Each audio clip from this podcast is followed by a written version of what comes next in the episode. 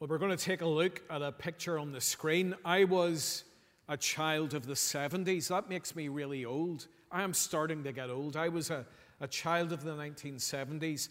And those of you who were around in the 1970s, particularly those of you of my generation, will remember all of those public information films that were on TV.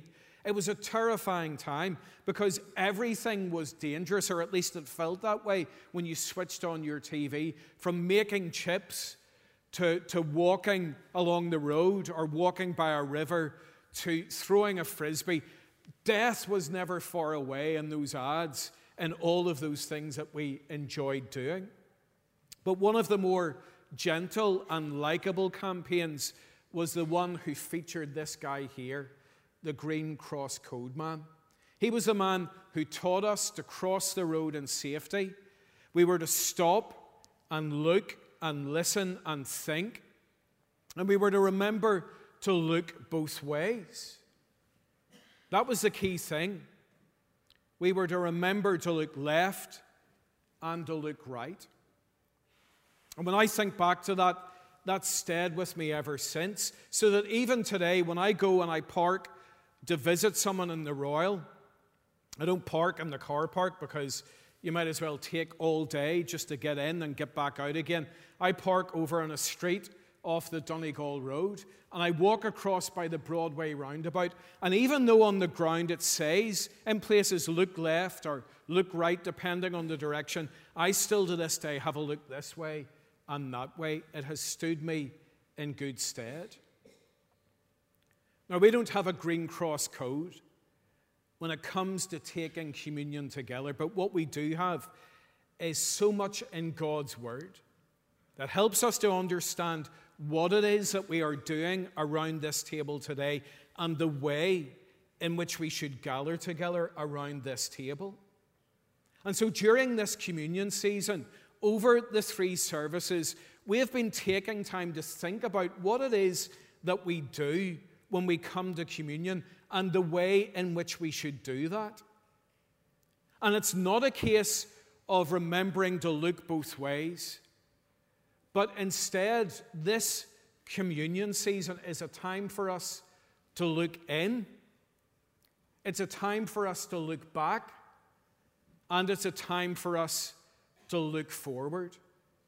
And on Wednesday evening at our pre communion, we started to do that. We thought about the importance that there is in looking inside as we come to communion. And that's such an important thing that I want to just highlight really quickly what it is that we were thinking about for those who were unable to be with us on Wednesday evening. We thought about what it involves to look in. As we thought about the words of the Apostle Paul in 1 Corinthians 11, verse 28. If you've got your Bible, look at that chapter again and listen to this verse where Paul says that a man ought to examine himself before he eats of the bread and drinks of the cup. Paul is saying, as you partake in communion, as you come here, you need to come in the right kind of way and with the right kind of heart. And the problem was that in the church in Corinth, that was not the case at all. They were coming to communion in totally the wrong way. It was a church that was divided and a church where there was discrimination. But why is coming to communion in the wrong kind of way such a serious thing? Well, Paul tells us in the previous verse, if you look at verse 27, he says, Therefore, Whoever eats the bread or drinks the cup of the Lord in an unworthy manner will be guilty of sinning against the body and the blood of the Lord. And he goes on to say in verse 30 that in that particular church in Corinth, many people had been subject to the judgment of God because they had come to communion in an unworthy manner. And so we need to be really clear today it's so important that we understand this that as we come to this table, we come as sinners. We know that. This is not a table for perfect people because what we're remembering at this table is that we could not do for ourselves the thing that is most needed. We cannot save ourselves by our performance. We needed the sacrifice of another. And more of that in a moment. But the vital thing is that we come to this table as repentant sinners. And so today, if you are approaching this sacrament, knowing that there is a sin in your life that is persistent, and it's a sin that you barely care about or give not much thought to, in actual fact, you would be better not partaking in the bread and the wine and instead taking time to truly repent of that sin and to take steps to avoid repeating that sin in your life with the Lord's help. So we need to look in. But then, as we come to this table today, the second thing, and that is that we need to look back. And that's ultimately what we do in communion. It's why the Lord Jesus gave us this sacrament in the first place. It's why he commands us to do this thing, so that we will remember the death that he died for us on the cross. If you open up Luke chapter 22, and we think about the way in which this sacrament started, that on that night before Jesus' death, as he sat and had that meal with his disciples, we're told by Luke in, Luke 22, verse 19, that Jesus took the bread, he gave thanks, and he broke it, and he gave it to them, saying, This is my body given for you. Do this in remembrance of me.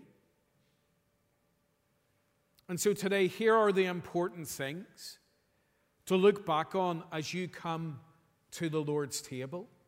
First of all, look back to your life before Christ. And let's turn again to Ephesians 2 and the reading that we just read together a few moments ago, because this is what Paul says in verse 1 of that chapter.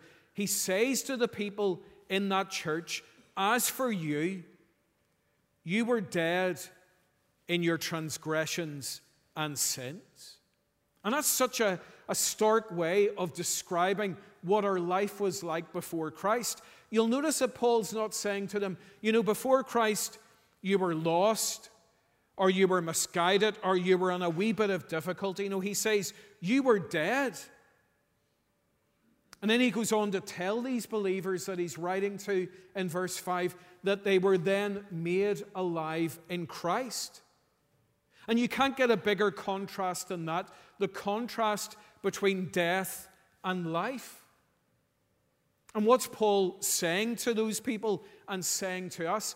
Well, in what sense are we dead? Well, we're dead in our sins without Christ because we're not actually living life in the way that it's meant to be lived. We have been made to be in relationship with God.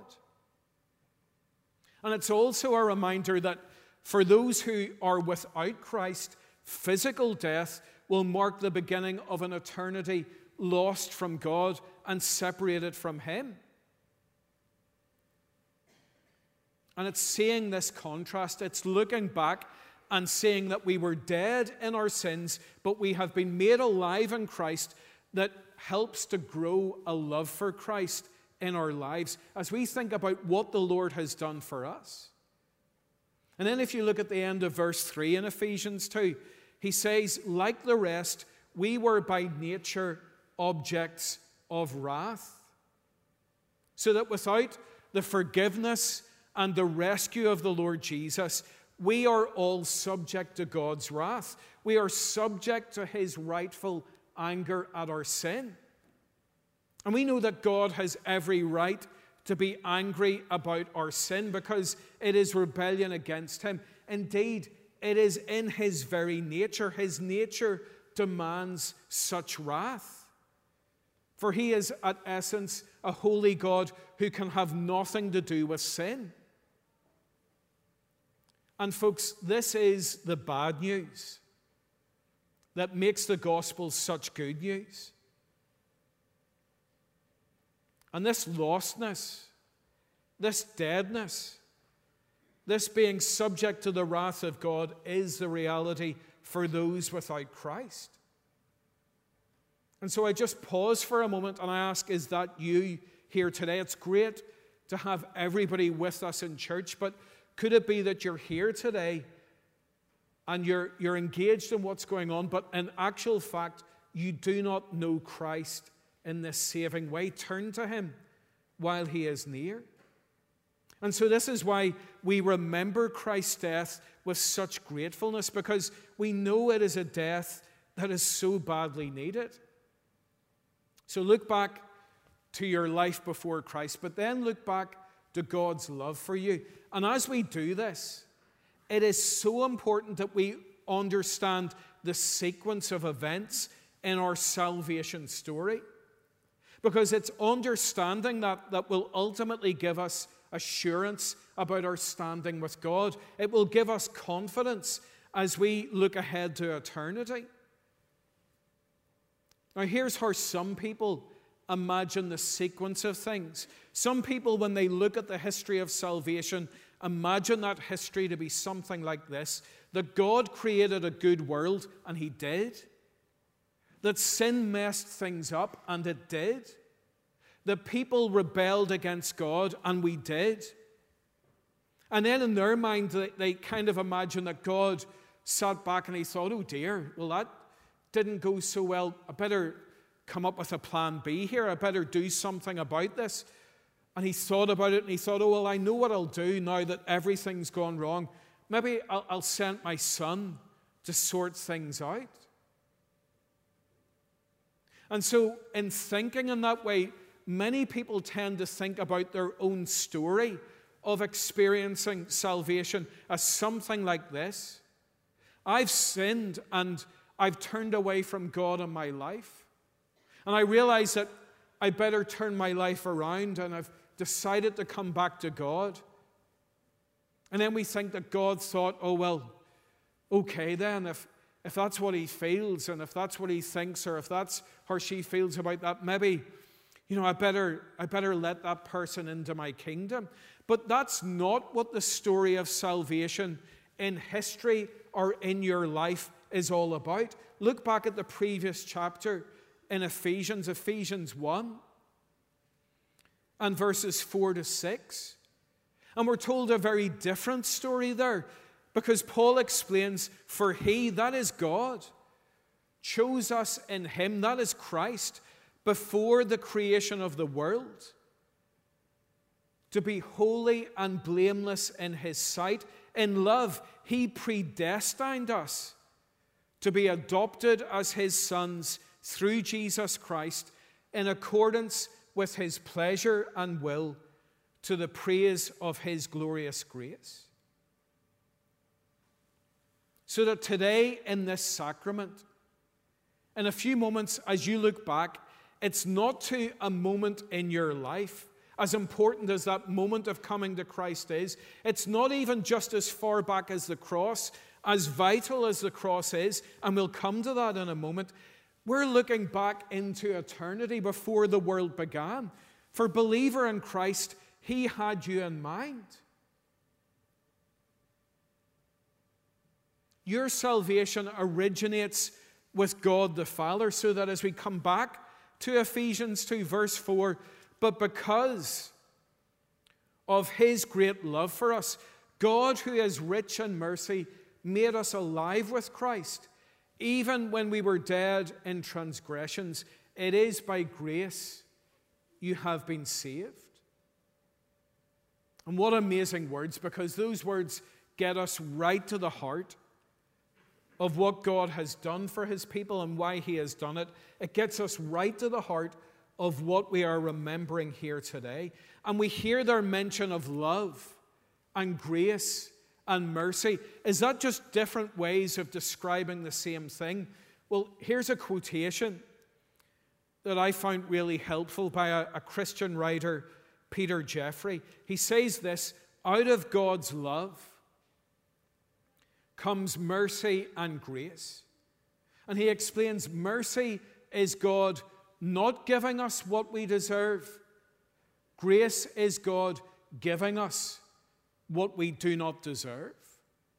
You need to think about that one a wee bit, maybe note that down and think about that again later on. And the way I've described this before, and I know I've shared this story here in Connor at least once before, but it's a story that, that, that brings this home to me or helps me to understand it. And another aspect of it as well today, I've told you about the time when I managed to, to crash Bellann's new car when we were going out together on their lane at Bellann's home, and I thought I was doing a bit of rallying, and the car ended up in the hedge. And you can imagine how I felt as I headed up the lane towards their house. Talk about creating a good impression. And I remember how Bellann's mum treated me with grace. She gave me a hug. She made me tea. She said, Stay here tonight. She treated me in a way that I did not deserve. It was grace. And then the next day, when I got home again and I could see in my mum's face, I could see what my mum wanted to do. She wanted to give me a clip round the ear, and she wanted to, to really go at me but she kind of held back. She withheld the punishment that I fully deserved. You could say that my mum showed me mercy. Well, today, brother and sister in Christ, what grace and mercy God has shown us. Look back and see how He has treated you. That He placed the punishment that you deserve on another. And so that's the final thing that we remember. We look back to the cross of Christ. We remember that event that lies right at the heart of God's salvation plan.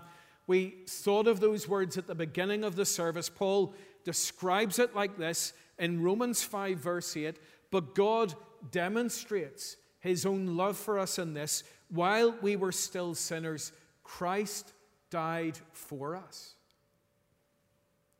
To those looking on at the time, it was a pointless death. But we know that this was a death that followed a plan and it was for a great purpose. Paul says that Christ died for us. He died for you and me, taking our place, the sinless one, taking our sin upon himself, the innocent one being punished instead of us, paying the price that even with our very best efforts, we could never pay. And today, as we look back, in just a few moments, this is the sacrifice that we remember. So when we come to this table, when you lift those elements of bread and wine, maybe as you look around, and now we don't really have that distraction to keep us looking at other things. Maybe as you wonder, what is it that I'm meant to do in these moments? As I take that bread, as I, I drink of that wine, as I wait for everybody else to do the same, what should be going through my mind? What should I be doing? Well, look back. Look back at the state you were in before you knew Christ. Look back at the love that God has for you. For believer in Christ, you were in his mind before this world existed. Look back to the cross where his son Jesus died for you. Amen.